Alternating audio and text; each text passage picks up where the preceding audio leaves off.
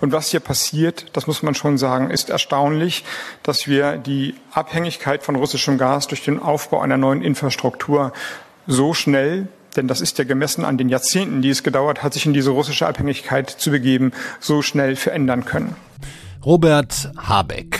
Ich sag's Ihnen, wie ich es erlebt habe. Als ich vor knapp drei Wochen in Urlaub gegangen bin, da waren die Gasspeicherstände in Deutschland bei paar 60 Prozent. Die Sorge, bei manchen vielleicht auch je nach Einkommen, die Angst vor dem Winter war kaum wegzureden. Jetzt sitze ich hier wieder und lese nach meiner kurzen Arbeitsunterbrechung, die Gasspeicher sind zu über 80 Prozent gefüllt. Viel mehr als letztes Jahr zur gleichen Zeit, viel mehr als noch vor Wochen für möglich gehalten. Darüber reden wir heute, aber auch über ein anderes, tatsächlich dringend zu lösendes Problem, die extrem hohen Strompreise, die allerdings nicht nur durch eine Verknappung oder das alte System Angebot und Nachfrage in dieser extremen Ausprägung zustande kommen, sondern durch ein mal gut gemeintes Gewinnsystem für die Stromerzeuger. Die verdienen sich nämlich gerade zum Teil eine goldene Nase, zumindest die, die günstig produzieren können. Auch da schauen wir heute mal ganz genau drauf, auch auf Lösungen. Wir bei der FAZ waren auch die Ersten, denen das Arbeitspapier der EU dazu seit gestern exklusiv vorlag. Herzlich willkommen beim FAZ-Podcast für Deutschland. Heute ist Freitag, der 2. September. Mitgeholfen bei der Sendung haben Yannick Grün und Kati Schneider. Ich bin Andreas Krobock. Schön, dass Sie dabei sind. Wir sind mit den über 80 Prozent, ähm, genau 82,7 Prozent Speicherbefüllung deutlich schneller als sich die Bundesregierung und die Bundesnetzagentur das vorgenommen haben. Das ist eine gute Nachricht, weil jeder Kubikmeter Gas in Speichern in Deutschland zur Versorgungssicherheit beiträgt. Klaus Müller, der Chef der Bundesnetzagentur mit dem aktuellen Gasspeicherstand, zweieinhalb Tage alt, 82,7 Prozent. Deutlich mehr Deutlich besser, deutlich weniger Sorgenfalten für die kommenden Monate, was zumindest mal die Gasgrundversorgung angeht. Da reden wir noch nicht vom Preis. Wie konnte das passieren? Fragen wir jetzt direkt mal nach bei einer Wissenschaftlerin vom IFO-Institut, der sich noch erinnert. Sie war vor ein paar Wochen schon mal hier bei uns und wir haben über Sinn und Unsinn einer Atomkraftverlängerung gesprochen. Sie leitet das IFO-Zentrum für Energie, Klima und Ressourcen und ist jetzt bei uns. Hallo, Karen Pittel. Hallo, freue mich dabei zu sein. Ja, sehr gerne. Wie sind denn, während ich auch so ein bisschen durch Europa getourt bin, während meines Urlaubs, die Gasspeicher so voll geworden? Hat es Flüssiggas geregnet? Naja, im Prinzip ist es natürlich Flüssiggas, das eingespeichert wurde, auch russisches Gas, solange es zur Verfügung steht. Also da kommt es ja im Prinzip nicht auf die Gasart drauf an, die man anspeichert, sondern dass man es überhaupt einspeichert. Und dafür hat natürlich auch die Bundesregierung relativ viel Geld auch dem sogenannten Trading Hub Europe in die Hand gegeben, damit die einkaufen, mhm. damit die auf den Gasmärkten sozusagen Mengen wegkaufen, mhm. wenn man so möchte, und die in die Speicher geben, anstatt dessen, dass die quasi für andere Zwecke zur Verfügung stehen. Und damit wurde natürlich auch nochmal gleichzeitig äh, Gas auf den Märkten knapper, weil wir sind ja auch nicht die Einzigen, die versuchen, die Speicher zu füllen. Also so ein bisschen Eichhörnchen-Taktik, äh, überall einsammeln, so viel wie es geht, natürlich auch zu, zu höheren Preisen. Ähm, können Sie einsehen, oder gibt es Daten, wo denn jetzt genau dieses ganze Gas, das diese 82,7 Prozent Füllspeicherstand, mein Gott, ist das kompliziert ausgedrückt, äh, wo das jetzt genau, wie sich das zusammensetzt, weiß man das? Also nicht, dass es mir bekannt wäre. Vielleicht haben da ähm, Statistiker noch Einsichten, auch bei der EU oder auch in den Ministerien, die ich jetzt nicht habe, ist aber im Grunde eigentlich auch nicht so wichtig. Ich meine, was man natürlich schon sehen kann, ist einfach, dass äh, die Mengen, die eingespeichert wurden, ähm, natürlich auch davon profitiert haben, dass Gas aus Russland eben noch geflossen ist. Ja. Es wäre einfach nochmal massiv knapper geworden, wenn wir diese Gaslieferungen aus Russland in den letzten Monaten nicht gehabt haben. Aber inwieweit jetzt eben auch der Trading Hub Europe eingefüllt hat oder eben auch potenziell Privatunternehmen, das ist eben auch schwer zu sagen, weil Privatunternehmen haben ja auch einen potenziellen Anreiz. Wenn sie erwarten, dass im Winter das Gas nochmal teurer wird, ja dann ist es natürlich sinnvoll, es jetzt einzuspeichern und dann zu den höheren Preisen in der Zukunft zu verkaufen. Aber wie sich das ganz genau zusammensetzt, ist äh, schwer einsehbar. Hm. Sie, Sie, einmal eine Frage zu den Preisen. Wie, wie hat sich das jetzt überhaupt in den letzten Wochen, Monaten entwickelt? Hat sich das in diesem Jahr vervielfacht, der Gaspreis? Wo stehen wir da gerade? Also der Gaspreis ist nochmal massiv nach oben gegangen. Also ich habe heute im Tagesablauf nicht mehr reingeschaut, heute Morgen mal reingeschaut und der ist natürlich in den letzten Wochen auch ähm, bedingt durch die immer stärker zurückgehenden Lieferungen aus Russland, aus auch bedingt durch die sehr unsicheren Signale, die man ja bekommt. Wird jetzt geliefert, wird nicht geliefert, ja. wann wird wieder eingestell, äh, eingestellt, nochmal massiv angestiegen. Also war dann bei ungefähr 300 Euro pro, ähm, pro Megawattstunde. Mhm. Wo waren wir vor einem Jahr? Oh, genau vor einem Jahr kann ich Ihnen jetzt nicht sagen, aber so vor der Krise waren wir ungefähr bei 18 Euro pro 18. Megawattstunde. Also, also das ist schon ein massiver Unterschied. Vor 15-fachung oder 16-fachung. Ja, genau. Mhm. Und jetzt bevor die quasi die Russland-Krise im Sinne von, jetzt ging es wirklich runter mit den Lieferungen einsetzte, waren wir vielleicht so um die 100 bis blieb dann auch noch eine Weile so und ging dann nochmal drastisch nach oben. Aber heute Morgen war es dann schon wieder zurückgegangen auf 200, vielleicht 20, 30. Ich habe es nicht ganz genau. Also das geht äh, auch geschaut. richtig krass rauf und runter. Das geht richtig krass mhm. rauf und runter und eben auch, da kann natürlich auch wieder die Gaseinspeicherung durchaus eine Rolle spielen, weil wenn die Speicher einigermaßen gefüllt sind und dafür nicht mehr so viel benötigt wird, dann entspannt sich natürlich auch gleichzeitig wieder die Lage auf den Gasmärkten. Und wenn die Nachfrage nachlässt, dann gehen die Preise wieder runter. Hm. Ich könnte ja jetzt mal eine schöne Milchmädchenrechnung äh, machen, wenn sich der Gaspreis vor 15-facht hat, von vor, der, vor dem Krieg bis, bis heute, mit großen Schwankungen, ähm, äh, wird sich dann auch der Preis für uns Verbraucher irgendwann vor 15-fachen? Das ist die, das ist die Gretchenfrage. Ich meine, das ist natürlich der Preis, zu dem jetzt auch äh, quasi zusätzliche Mengen auf den internationalen Märkten eingekauft werden. Mhm. Das heißt also, das, was man noch nicht gedeckt hat über längerfristige Verträge, das wird zu diesen Preisen zusätzlich gekauft. Und das ist natürlich vor allen Dingen für die Unternehmen auch relevant, die ursprünglich mal Verträge mit Russland hatten. Mhm. Weil die fallen weg und die müssen jetzt irgendwie schauen, dass sie auf den internationalen Märkten ihren Bedarf gedeckt bekommen. Andere Unternehmen haben längerfristige Verträge mit anderen Lieferanten. Das kann im LNG-Bereich sein, das kann aber eben auch im äh, Pipeline-Bereich sein, wo die Preise nicht so stark angestiegen sind. Mhm. Das heißt also insofern mit einer Verfünfzehnfachung der Preise würde ich jetzt nicht unbedingt rechnen. Aber was wir jetzt schon sehen, ist, ähm, dass zum Beispiel im Bereich der Haushalte, die waren ungefähr bei sechs, sieben Cent vor der Krise, die Haushaltsstrompreise pro Kilowattstunde. Mhm. Und ähm, ich kenne zumindest Menschen, die haben jetzt schon eine Rechnung erhalten oder eine Preiserhöhungsankündigung auf bis zu 25 äh, Cent pro Kilowattstunde, 30 Cent sind durchaus denkbar, dann kommt die Umlage noch oben drauf. Mhm. Also es ist durchaus substanziell, was eben auch beim äh, Verbraucher da ankommen wird. Absolut. Auch der ähm, Wirtschaftsminister Robert Habeck, der hat auf der Kabinettsklausur in Meseberg jetzt nochmal ausführlich Stellung bezogen zur Entwicklung. Ich würde mir gerne mit Ihnen nochmal einen kurzen Ausschnitt zusammen anhören. Diese Vorleistung hat dazu geführt oder wird, wenn alles gelingt, dazu führen, dass wir im nächsten Winter eine deutlich verbesserte Versorgungssituation mit Gas haben und in diesem Winter ja auch schon einen Schritt gehen, der uns vielleicht und hoffentlich hilft, ohne große Störungen durch den Winter zu kommen. Aber es ist noch immer nicht, dass ich da falsch verstanden werde. Das ist hier kein Entspannungssignal. Es ist noch immer eine höchste Anspannung und die Notwendigkeit, Gasmengen einzusparen, geboten. Deutlich verbesserte Situation, sagt Habeck, die uns hilft. Und doch moderiert er es am Ende wieder ab und sagt, nee, kein Entspannungssignal. Frau Pittel, was ist es denn jetzt? naja, es ist beides im Grunde. Ich meine, wir brauchen natürlich dringend die vollen Speicher für den Winter, das ist völlig klar. Aber mehr als voll machen können wir sie eben auch nicht. Das heißt, wenn wir das jetzt schon erreicht haben, wie schon gesagt, sinkt insgesamt die Nachfrage, es entspannt sich die Situation. Es ist klar, dass wir die Speicher, oder es sieht ziemlich so aus, dass wir die Speicher tatsächlich bis auf die ähm, die Zielniveaus auch auffüllen können. Und trotzdem sind natürlich die Speicherkapazitäten auch beschränkt. Mhm. Das heißt also, was wir einspeichern können, entspricht ungefähr zwei, zweieinhalb Monaten an Gasverbrauch im Winter. Und dementsprechend, ich meine gut, wir kriegen auch Gas noch aus anderen Quellen, wir kriegen ja nicht nur Gas aus Russland, ja. aber trotzdem ist das natürlich eine sehr beschränkte Menge, die da zur Verfügung steht. Die haben wir früher erreicht, wunderbar, aber wenn trotzdem das Gas aus Russland wegfällt, sind wir nach wie vor in der Situation, dass wir massiv Gas, den Gasverbrauch runterfahren müssen, damit wir den Winter gut überstehen. Hm. Nun haben Sie es ja auch mehrfach schon gesagt, durch Nord Stream 1 kommt seit Mittwoch mal wieder nichts an, mal wieder angeblich Wartungsarbeiten.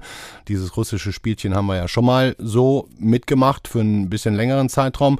Aber so wie es jetzt aussieht, soll da morgen wieder Gas kommen. Zumindest gab es wohl so eine Art Anmeldung. Ich kenne mich auch nicht so genau mit aus, aber es wurde angekündigt, dass es morgen wieder losgeht. Dennoch die Frage andersrum gestellt, weil Sie es auch gerade schon ähm, mal erwähnt haben. Nehmen wir mal an, Russland würde morgen kein Gas mehr an uns verkaufen. Würden wir mit den Füllständen und den anderen Möglichkeiten, Norwegen, Niederlande, da gab es ja Vereinbarungen, würden wir trotzdem über den Winter kommen? das kann man auch nicht ganz einfach mit Ja und Nein beantworten. Also einerseits kriegen wir mehr aus anderen Quellen. Das ist bisher im Jahr schon so gewesen und das sieht auch so aus, dass es in den nächsten Monaten auch so sein wird.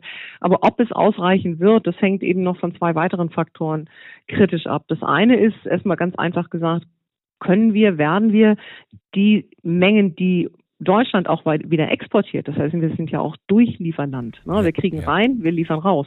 Können wir die im gleichen Umfang kürzen, wie auch unsere Lieferungen gekürzt werden? Ne? 80 Prozent Lieferungen runter, wir kürzen um 80 Prozent. Ist das mhm. möglich? Ist es nicht? Mhm. Ähm, weil wenn wir in den gleichen Mengen weiter liefern an andere, aber weniger reinkriegen, dann haben wir natürlich auch ein großes Problem. Also angenehm, wir können, angenommen, wir können das so machen. Da gibt's nicht wirklich Vorgaben für. Dann ist immer noch die Frage, können wir tatsächlich unseren Gasverbrauch in dem Umfang reduzieren, wie es notwendig sein wird? Und da gehen die meisten Rechnungen davon aus, dass wenn wir das um ein Fünftel, ein Viertel des Gesamtverbrauchs reduzieren können, dass wir dann im Durchschnitt gut über den Winter, das heißt gut über den Winter, dass wir so über den Winter kommen, dass wir nicht äh, ähm, Nachts die größere Abschaltungen müssen oder so. Ja. Dass wir nicht größere Abschaltungen von ja. zum Beispiel Industriebetrieben haben die Heizung runterdrehen. Ne? Das ist natürlich Teil dessen, dass wir den Verbrauch senken. Also das klingt immer so gut, wir senken den Verbrauch um so und so viel, ähm, dann kommen wir hin. Ja, aber das bedeutet natürlich, dass wir an allen Ecken und Enden versuchen, auch das Gas einzusparen, eben zum Beispiel auch weniger zu heizen oder die immer wieder diskutierte kürzere Dusche. Hm. Also es wird nicht unbedingt bequem, aber auf die Art und Weise können wir eben verhindern, dass es dann potenziell zu größeren unkontrollierten Abschaltungen kommt. Ne? Das heißt also, dass wir plötzlich in einer Situation sind, jetzt haben wir eine riesen Nachfrage oder eine, eine, eine Nachfrage, die einfach größer ist, als dass wir, dass wir im Moment auch liefern können. Das kann trotzdem noch passieren, wenn wir einen sehr kalten Wintertag haben, an dem wir vielleicht auch wenig ähm, zum Beispiel Wind und Sonne haben, das heißt auch noch viel Gas für die Stromerzeugung brauchen ja, ja, und ja. so weiter, dann kann es trotzdem natürlich zu sehr großen auch Engpässen kurzzeitig kommen. Aber im Durchschnitt sollten wir dann über den Winter kommen können. Mhm. Über die Strompreise, Trotz. ja, über die Strompreise mhm. rede ich gleich noch mit meinem Kollegen äh, Johannes Pennekamp. Ähm, mhm. Wenn wir da jetzt nochmal, also im Grunde, wenn ich das jetzt so zusammenfasse, die eine große Frage, ist überhaupt genug Gas da? Die könnte mit einem vorsichtigen Ja inzwischen beantwortet werden für diesen Winter. Die andere Frage ist natürlich, wie teuer wird der ganze Spaß? Ne? Da haben wir ja auch schon drüber mhm. gesprochen. Wir Verbraucher sollen ja jetzt, oder es wird die neue Gasumlage diskutiert und wir sollen da unter bestimmten Umständen die Mehrkosten ersetzen, die die Energiekonzerne haben, weil, weil die ja in der Gasbeschaffung jetzt deutlich höhere ähm, Kosten haben. Auf der anderen Seite ist bei uns der Tankrabatt abgelaufen, das 9-Euro-Ticket auch. Die Energiekosten steigen in einem Maße, dass wir noch gar nicht bis zum Ende absehen können. Halten Sie da jetzt diese Umlage für das korrekte, richtige Instrument? Muss das sein? Ja, was sein muss, ist, dass man äh, die Unternehmen unterstützt, also eben jetzt auch im Energiesektor, die möglicherweise Konkurs anmelden würden und in die Insolvenz gehen. Das heißt, da haben wir natürlich dann ein Riesenproblem, wenn plötzlich solche Unternehmen aus dem Markt ausscheiden. Das heißt, da brauchen wir eine gewisse Stützung. Mhm. Die sollte aber eben auch davon abhängig gemacht werden, dass diese Unternehmen tatsächlich auch in Schwierigkeiten sind und nicht mhm. pauschal gezahlt werden. Und dann ist natürlich auf der anderen Seite die Frage, wer zahlt das Ganze? Die eine Option ist natürlich, das auf die umzuwälzen, die tatsächlich auch Gas verbrauchen. Aber das führt natürlich auch zu sehr unterschied, äh, jederzeit das Gleiche. Ja. Aber trotzdem sind die Preise natürlich massiv unterschiedlich. Es gibt noch Gasverbraucher, die haben noch ältere Verträge, die zahlen vielleicht nur 6, 7, 8, 9, 10 Cent. Mhm. Da kommen dann 2, wie viel sind es, 5 Cent obendrauf. Mhm. Es gibt andere, die zahlen 25 Cent, da kommt das obendrauf. Also das ist natürlich schon erstmal ein grundsätzliches Problem dahingehend, dass jeder das Gleiche zahlen muss. Da könnte man sich auch überlegen, ob man da nicht einen besseren Mechanismus finden kann. Die andere Frage ist, ob man das eben über Steuermittel hätte finanzieren können oder sollen. Ja, ja. Und was da jetzt momentan geplant ist, ist mal einerseits die Gasumlage äh, ähm, einführt, aber andererseits dann die Mehrwertsteuer absenkt, da kann man sich dann auch fragen, hätte man sich den Umweg und das Komplizierte nicht sparen können, indem man von vornherein eine Steuerfinanzierung gemacht hat, weil durch die Senkung der Mehrwertsteuer fallen ja dann auch Steuereinnahmen weg. Mhm. Das heißt also im Endeffekt haben wir da relativ ähnliche Effekte auf den Staatshaushalt und diese komplizierten und sehr umstrittenen Mechanismen hätte man dann höchstwahrscheinlich doch einfacher gestalten können. Mhm. Ich höre schon, Sie hätten es lieber anders gemacht. Ja, ich denke schon. Ja, also sowohl hinsichtlich der Frage, ob man jetzt da quasi zwei Instrumente einsetzt statt nur einem und auch hinsichtlich der Frage, ähm, wie wird eigentlich der Kreis der Empfänger abgegrenzt, die diese Gasumlage oder die Zahlungen äh, in Anspruch nehmen können. Das ist ja auch eine Frage, die im Moment heiß diskutiert wird. Absolut. Am Sonntag oder spätestens Montag sind wir ein bisschen schlauer. Da soll ja das dritte Entlastungspaket mhm. und auch die Gasumlage vorgestellt werden. Ich bin gespannt.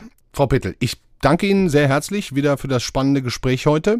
Und Gerne. ja, bis bald. Ja, Ihnen auch noch einen schönen Tag. Wir können also einen kleinen Haken hinter das Thema Gas machen, leider auch noch mit sehr vielen Fragezeichen dahinter. Aber heute hier in der Sendung werden wir nicht viel weiterkommen, als festzustellen, den Winter über werden wir zu, wohl zumindest Versorgungssicherheit haben, wenn auch zu wahrscheinlich echt fiesen Preissteigerungen. Nicht viel anders sieht das beim Strom aus. Auch da gehen die Preise exorbitant hoch. Allerdings und an dieser Stelle wird es spannend und muss besprochen und gelöst werden. Nicht, weil Angebot und Nachfrage den Preis bestimmen, zumindest nicht ausschließlich, sondern weil wir seit der Liberalisierung des Strommarktes vor knapp zweieinhalb Jahrzehnten, 1998 war das, das sogenannte Merit Order Prinzip bei der Preisbildung haben. Haben Sie schon mal gehört? Ja, Jetzt gleich hören Sie es. Das war fast immer unproblematisch. So viel vorweg, nur jetzt leider überhaupt nicht mehr. Mein Kollege Johannes Pennekamp war der FAZ verantwortlich für die Wirtschaftsberichterstattung, hat das bis ins Detail aufgeschrieben. Den Text verlinke ich natürlich auch nochmal, können Sie in aller Seelenruhe nachlesen, auch Grafiken dazu sehen. Aber wir versuchen jetzt trotzdem mal dieses Merit-Order-Prinzip zunächst zu erklären und dann Lösungswege zu suchen und vielleicht auch zu finden. Grüß dich erstmal, Johannes. Hi, Andreas. Ja, jetzt müssen wir uns echt vorsichtig vortasten. Der Strompreis vielleicht fangen wir damit an, wird täglich neu bestimmt und an der Börse gehandelt quasi. Genau, es gibt eine Strombörse, da wird Strom gehandelt. Es gibt quasi einen tagesaktuellen Markt. Es gibt aber auch sogenannte Terminmärkte. Da wird Strom in der Zukunft gehandelt. Daran kann man schon einiges ablesen. Wenn ich vielleicht einfach mal eine Zahl vielleicht gleich mal gerne, in den Raum werfe. Gerne, ja ähm, an diesem Terminmarkt. Ähm, da wurde Strom gehandelt, der dann im nächsten Frühjahr geliefert wird. Ähm, der hat 1000 Euro die Megawattstunde zuletzt gekostet. Oh, 1000 Euro, das ist dann ungefähr 50 Mal so viel ähm, wie im vergangenen Jahr. Mhm. Ähm, der ist jetzt inzwischen wieder auf gut 500 runtergegangen, aber da sieht man, welche Ausschläge nach oben es im Moment mhm. gibt. Wie, wie war das vor dem Krieg? Vielleicht mal so als Vergleich? Ja, also Faktor 50 kann jetzt jeder im Kopf schnell zusammenrechnen. 50. Hm. Ähm, ist man bei 20, wenn ich das jetzt überschlagsmäßig richtig mache. Irre. Dann lass uns jetzt mal ruhig auf die Preisentstehung kommen, weil die muss man verstehen, wenn man den nächsten Schritt denken will. Ne? Es gibt eine bestimmte Menge Strombedarf jeden Tag in Deutschland und diese Menge wird dann vom günstigsten Anbieter zuerst geliefert, dann vom zweitgünstigsten, vom drittgünstigsten und so weiter, bis die gesamte benötigte Tagesmenge erreicht ist. Ist es soweit? Das hast du ganz richtig angefasst, ja. äh, zusammengefasst. Ja. Es gibt, ähm, ja, ich, ich hole jetzt mal ein bisschen aus. Es gibt die sogenannten Grenzkosten. Das sind die Kosten, die entstehen, wenn sich ein Windrad dreht, wenn die Sonne auf eine Photovoltaikanlage scheint und so weiter, wenn einfach Strom erzeugt wird. Mhm. Ähm, am günstigsten bei den Grenzkosten sind die Erneuerbaren. Die Sonne schickt ja bekanntlich keine Rechnung, der Wind dreht sich umsonst. Ja. Das ist sehr günstig. Sobald Kohle verbrannt wird, Brennstäbe genutzt werden oder Gas verbrannt wird, ist das schon mal deutlich teurer. Aha. So. An der Strombörse gehen jetzt die verschiedenen Stromangebote ein. Ähm, der Windrad Betreiber speist etwas ein und so weiter. Die billigen kommen zuerst ran, wie du das sagst. Mhm. Und dann steigert sich das immer, wenn deren Mengen erschöpft sind, kommen die etwas teureren zum Zug und so weiter. So. Bis zum allerteuersten. Bis zum allerteuersten. Und ähm, so Jetzt kommt's, ne? Jetzt kommt der Punkt, ne? Du willst genau. es schon sagen. Ich will es aber schon sagen. ich muss einfach mal so eine mhm. Zwischenüberschrift dazwischen setzen. Mhm. Das ist, ich, ich finde es so abgefahren, weil der Preis, der am Ende bestimmt wird, ist eben nicht der Durchschnittswert aller, die den Strombedarf decken an dem Tag, sondern Genau, es ist äh, der teuerste Anbieter, aber es ist etwas verkürzt gesagt, sozusagen. Es ist der teuerste der billigen. Ne? Also ich mache mal ein Beispiel. Es gibt ähm, diese Angebotskurve, wie ich sie eben quasi dargestellt habe, die schneidet sich irgendwann mit der Nachfragekurve, mit dem Nachfragebedarf der Bürger und der Industrie. So, dann haben wir einen Strompreis, der entsteht, sagen wir mal 50 Euro Grenzkosten äh, die Megawattstunde. Mhm. Das ist jetzt ein Beispielspreis. Das heißt, alle werden abgerufen, die für weniger oder genau 50 Euro produzieren können. Ja, der Anbieter, der aber für 51 Euro produziert, der ist gar nicht im Markt drin. Das heißt, es mag noch viele teurere geben, die dann eben nicht zum Zug kommen. Ja. Aber der letzte, der abgerufen wird, ist dann der teuerste der billigen. So kann man das Also im Klartext, der teuerste Strom, der gekauft und ins Netz eingespeist wird, bestimmt den Preis für alle. Genau das ist so. Das klingt immer so, als sei das jetzt so vollkommen unmarktwirtschaftlich. ist es aber nicht. Das ist ein, ein normales Preisbildungssystem an Märkten, wie das das auch für viele andere Güter gibt. Da spricht man von sogenannten homogenen Gütern. Also mhm. Strom ist Strom, der kommt aus der Steckdose. Den kannst du nicht unterscheiden, ob der Ökostrom ist oder ein anderer Strom. So. Und da ist dieses Merit-Order-Prinzip, so nennt man das Ganze, eben das gängige Marktverfahren. Da wird, das ist keine Abzocke, das ist kein Kartell, mhm. das hat nichts Anrüchiges, das ist ein, ein Preisbildungsverfahren von Angebot und Nachfrage. Das gibt es so auch für Mehl und Brötchen und Zucker. Ähm, so läuft das. Okay. Das war auch bislang völlig unproblematisch, aber jetzt haben wir eben eine andere Situation. Hm. Und die, die, die günstigsten Anbieter, das ist ja jetzt der entscheidende Punkt, also die, du sagst es, die erneuerbaren Energien, weil die eben am günstigsten äh, Strom produzieren können, mit Sonne, mit Wasser, mit Wind, die kassieren jetzt mitunter einen unfassbar viel höheren Preis, als sie eigentlich für diesen Strom selber ausgeben. Genau, also die haben relativ geringe Kosten kassieren aber einen hohen Preis. In normalen Zeiten ist es so, Gas ist häufig dann dieses teuerste Kraftwerk, das gerade zum Zuge kommt. Mhm. Das liegt unter anderem daran, dass man Gaskraftwerke auch schnell an- und ausschalten kann und die auch für die Abdeckung von bestimmten Spitzenlasten. Also wenn du mittags kochst und ganz Deutschland gerade kocht, braucht man mehr Strom als in der Nacht. Ja. So, dann brauchst du das Gaskraftwerk. Und dann entsteht ein ziemlich hoher Strompreis. Mhm. So, dann gibt es Gewinne für die Erneuerbaren. Mhm. Kann man sagen, wie hoch die teilweise sind? Da kann ich dir jetzt gerade keine konkrete Zahl nennen, aber das ist auch gar nicht schlimm, dass es diese Gewinne gibt, weil diese Gewinne sind ein Anreiz dafür, dass dann mehr Windkraftwerkanlagen, mehr Photovoltaikanlagen ja. gebaut werden. Ja. Dadurch würde sich diese ganze Kurve abflachen und die Gewinne schmelzen langsam dahin. Mhm. Jetzt ist es aber so, dass diese Gaskraftwerke so unglaublich teuer produzieren, ja. wegen der Gasknappheit. So. Und dadurch vergrößert sich diese Gewinnspanne für die anderen ganz enorm. Mhm. Ähm, ich kann dir keine einzelne Zahl sagen, aber man sieht das in den Bilanzen der Stromanbieter. Die haben alle im letzten halben Jahr große Milliardengewinne gemacht. Und ähm, da geht es jetzt darum, ob man die denn abschöpfen kann. Mhm. Okay, ich glaube, ich habe das System jetzt kapiert. Dann werden Sie, liebe Hörer, es auf jeden Fall verstanden haben. Jetzt müssen wir also irgendwie gucken, diese hässliche Kuh vom Eis zu kriegen.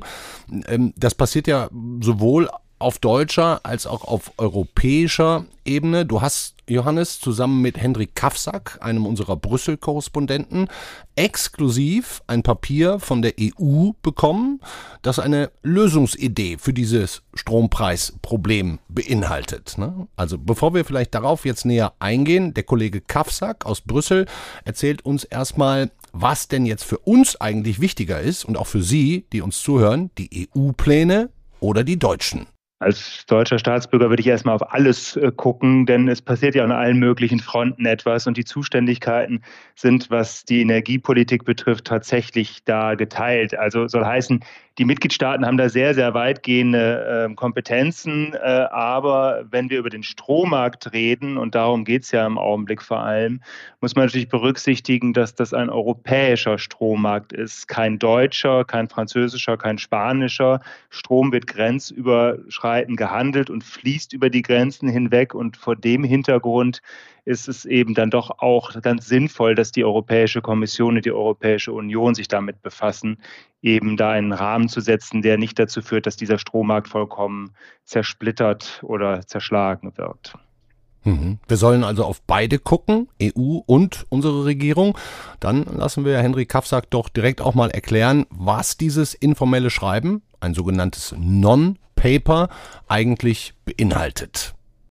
Wie lang war das Papier? Da müsste ich tatsächlich nochmal reinschauen. Aber ich glaube, es waren 23 Seiten mit allen möglichen Tabellen und Analysen etc. Aber das eigentlich Interessante stand äh, am Ende auf knapp zwei Seiten. Und äh, da schlägt die Kommission, nein, vorschlagen kann man noch gar nicht sagen, es ist ja noch kein politisches Papier, erwägt die Kommission zwei Ansätze. Zum einen schlicht den Stromverbrauch zu senken. Das ist ein Aspekt, der durchaus wichtig ist, weil nur wenn man den Verbrauch senkt, äh, kann man auch am Ende weniger Gas verbrauchen und äh, sich damit darauf einstellen, dass wir im Winter eventuell wenig Gas zur Verfügung haben werden. Und zum anderen, da geht es jetzt direkt um den Strommarktpreis, schlägt sie vor, die Gewinne von den Betreibern von Windparks, von Sonnenkraftanlagen, von Atomkraft, äh, bei denen die Gewinne abzuschöpfen, die sie im Augenblick durchaus in, ich bin vorsichtig mit dem Wort, exorbitanter Höhe haben, weil eben der Strompreis so hoch ist und ihre Energieträger in der Produktion relativ billig sind. Mhm. Also, Johannes, die Zitat exorbitanten Gewinne abschöpfen. Gute Idee? Tja, äh, normalerweise sagt man als Marktwirtschaftler natürlich nein. Ich habe das kurz erläutert. Die Gewinne sind dafür da, dass ein Anreiz besteht, zu investieren und die billigen Erneuerbaren, das ist ja auch das erklärte politische Ziel, in den Markt reinzubringen. Man kann jetzt natürlich sagen, in dieser Ausnahmesituation, in der die Verbraucher wirklich bei diesen Preisen in große Bedrängnis kommen und auch der Staat nicht unendlich tiefe Taschen hat, eben um diese Verbraucher, die es wirklich nötig haben, zu entlasten, ähm, kann das schon eine Rechtfertigung sein, da auch Teile der Gewinne abzuschöpfen. Ich wäre da immer sehr vorsichtig, würde sagen, man muss aufpassen, dass, dass noch Gewinne übrig bleiben, eben dass diese Anreize zum Investieren für die richtigen Energien für die günstigen Energien nicht verloren gehen.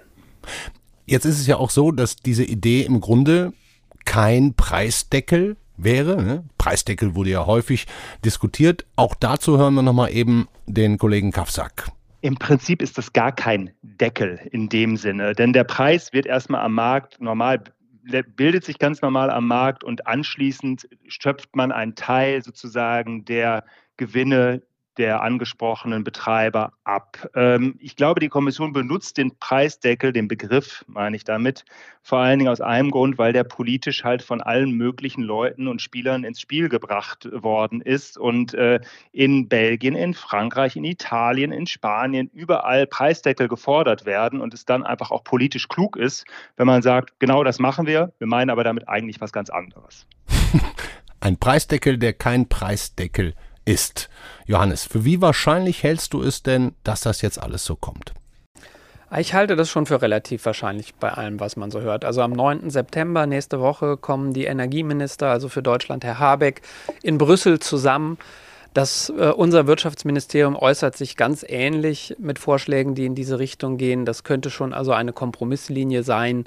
Ähm, und die EU veröffentlicht solche Non-Paper auch nicht so ins Blaue hinein, sondern die sind wahrscheinlich vorher auch schon mal grob abgestimmt. Mhm. Nehmen wir mal an, es würde so kommen, stellt sich ja dann als nächste Frage, wie wäre ein parlamentarischer Ablauf, bestimmt es die EU oder doch die Mitgliedstaaten und darauf hat natürlich auch unser Brüssel-Korrespondent als EU-Kenner die passende Antwort auch wenn viele in Deutschland das immer gerne glauben, einfach so kann in Brüssel gar nichts bestimmt werden, äh, dass sozusagen qua ordere Mufti von, von Frau von der Leyen einfach was erlassen wird und dann alle sich damit abzufinden haben.